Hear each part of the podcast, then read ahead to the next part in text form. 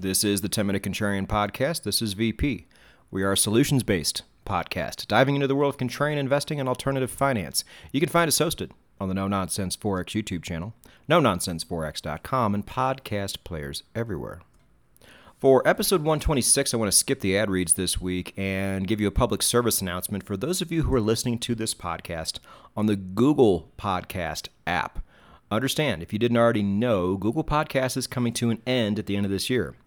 They are, I think, my third most popular app as far as listens go, next to uh, Spotify and Apple Podcasts.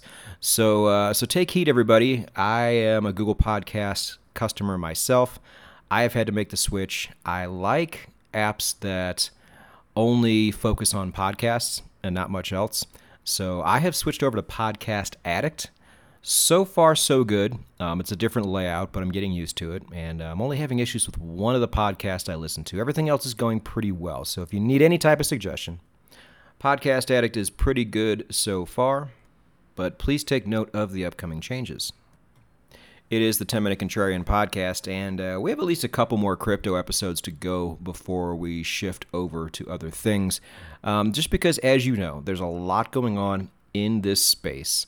And uh, I know some people don't really like the crypto episodes, but this is a part of our financial history. It's extremely important uh, what's going on right now. It's extremely interesting what's going on right now, and it can be extremely lucrative what's going on right now. So we need to give it its real attention. Now, this episode is, I think, a bit more of an evergreen episode. However, this is the episode I was talking about weeks ago that I wanted to do back then, that I want to do now, and that's going to be on digital scarcity. And it's um, it's interesting because as contrarians, we like to look where people aren't looking, and it's not like people aren't looking at Bitcoin. They certainly are, but they're not looking at this aspect of it as much. And this aspect applies to a couple other cryptocurrencies as well.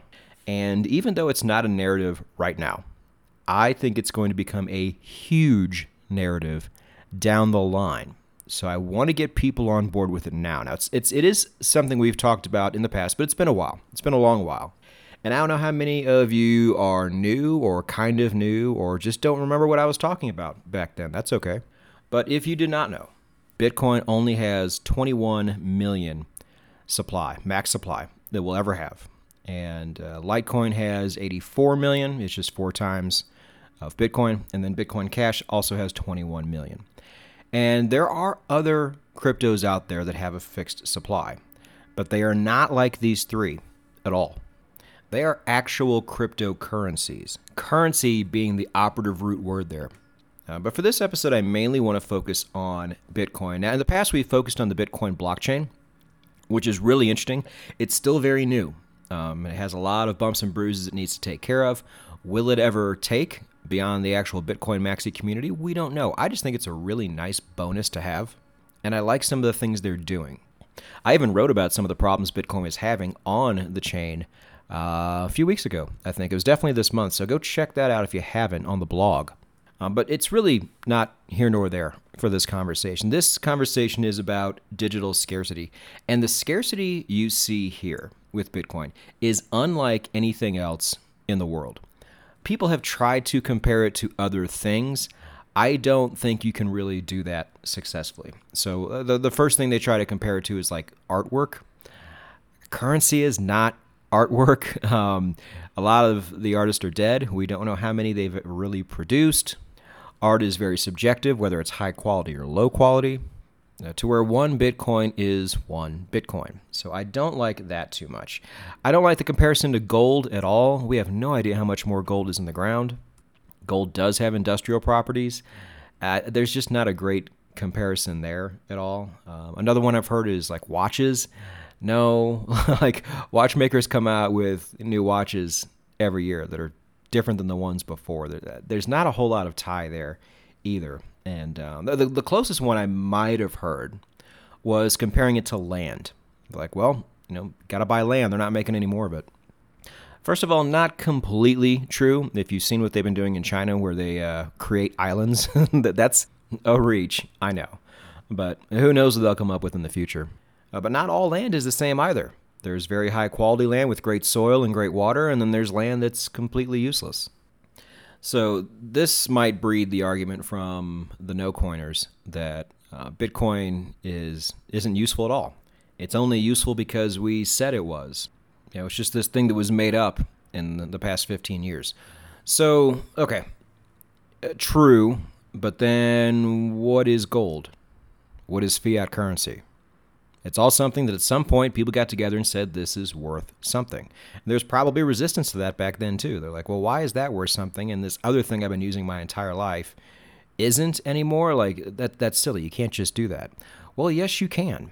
And we've done that. And not only have we done that, it is now more and more accepted across the world, even with the big evil governments who are trying to shut it down, even with the big evil banks who are trying to shut it down. It's all becoming accepted now. So this is pretty crazy. We have an accepted currency which has a limited supply. You cannot say that about anything else not named Bitcoin, Litecoin, or Bitcoin Cash. You can't say it about gold. You certainly can't say it about fiat, lol. This is something uniquely crazy to the point where I want as big of a piece as that pie is I can reasonably get my hands on. Because here's the wild thing too. That 21 million I've been quoting, it's not really 21 million. It's less than that. Could be up to 30% less than that. Uh, it, it's impossible to measure, but here's why I say this. So I, I don't mean Bitcoin that's been hacked or stolen from somebody. That's just changing from one hand to another hand. That's not that has nothing to do with scarcity. But you know, this is something we talked about back when we uh, had the episode on hot wallets and cold wallets. How much Bitcoin has been lost due to human error? Whether it's losing uh, your cold storage. Uh, you remember that guy in Wales, that kid who had a ton, uh, like billions of dollars worth of Bitcoin on this hard drive, and then he accidentally threw it away and has been trying to get access to uh, the the town dump for for years now, trying to go fish it out. I don't think he's ever going to get there. I don't think he's ever going to find it. All that Bitcoin's gone. You know, there were a lot of people back when Bitcoin was 50 cents a dollar who never really understood how valuable it was going to be, who just never bothered uh, to take good care of it. And so you have a lot of that really cheap Bitcoin from back in the day lost too. That could be a lot. You know, and then people just lose or damage their cold storage and they can no longer access it. Now, you can access it if you can uh, remember your seed phrase. But this is another human point of failure that has been a big deal in the past 15 years losing their seed phrase. Now, this is something that happens less often as time goes by. But again, you have to remember back in the day when people had, average people just had a lot more Bitcoin because it was so much cheaper, you saw this happen far more often. So again, I don't know how prominent this actually is percentage wise, but there's another factor that I don't think a lot of people pay attention to, and that is, you know, Bitcoin's been around for 15 years. There's been people who have died in the past 15 years, and I doubt the majority of them had the presence of mind to pass down their Bitcoin to somebody else or to teach them how to access it. And if you don't do that, then that Bitcoin is completely locked away and gone forever. Like it's technically in use, it's on the blockchain, but it's it's essentially dead Bitcoin, and it doesn't factor into the 21 million anymore. Uh, how, how much does Satoshi have? Like a million Bitcoin? No, he's dead. We think so. That's gone. And then factor in in the next 30, 40, 50 years of our existence, how many other people are going to lose their ledger or lose their seed phrase or die and not pass it on to somebody who knows how to access it.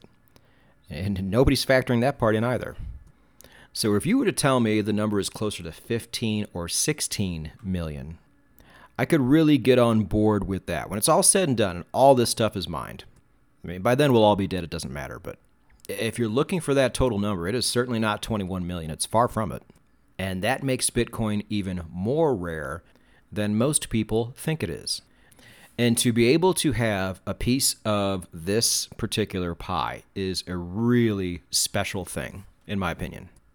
Absolute finite money is a wild concept to begin with, but it looks like we have it, and it looks like uh, the people who are fighting against it the hardest are finally starting to accept it.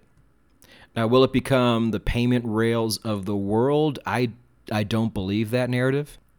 I always had a problem with it. I'm like, I don't think people are going to want to transact in something this volatile. And guess what? They don't. As of right now, the, the people in places who need the Bitcoin rails the most, uh, the payment rails, they just want access to United States dollars on the blockchain. Um, could this change? Sure, but uh, this was not uh, what the maxis had in mind. But again, none of that stuff matters to me. The scarcity does.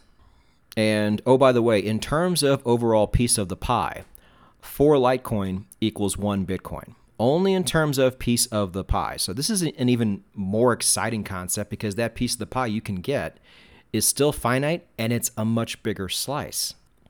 And I think, and this this has been my theory for a long time if you've been following me, that once Bitcoin gets really expensive, people are going to wake up to this digital scarcity. It's going to become an actual talking point, an actual narrative. And they're going to say, oh, okay, well, let's go down the line here. What else also has this finite supply and is also an actual currency? Uh, Litecoin is going to be the next one. And unlike Bitcoin Cash, Litecoin is very popular.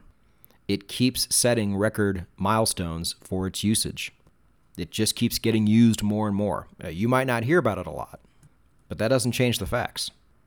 Uh, and then, to a much lesser degree, Bitcoin Cash. Now, unless you live on the island of Antigua, uh, then you're probably not using Bitcoin Cash for anything. But do you remember back when Bitcoin Cash doubled? It wasn't long ago, and it was because of this digital scarcity narrative that was very brief, relatively quiet, but enough to pump that thing from like $100 to $200. Bitcoin freaking Cash on a very quiet, under the radar narrative. What is going to happen to all of these things when this narrative becomes a lot more pronounced? What will the narrative be in a financial crisis? What will the narrative be as fiat continues to devalue and it starts becoming really apparent in Western currencies? You know, this narrative is not the popular narrative right now. So, as always, as contrarians, we need to look where other people aren't looking. And as always, I am always interested in adding to my Bitcoin and my Litecoin bags make my little slice of the pie even bigger.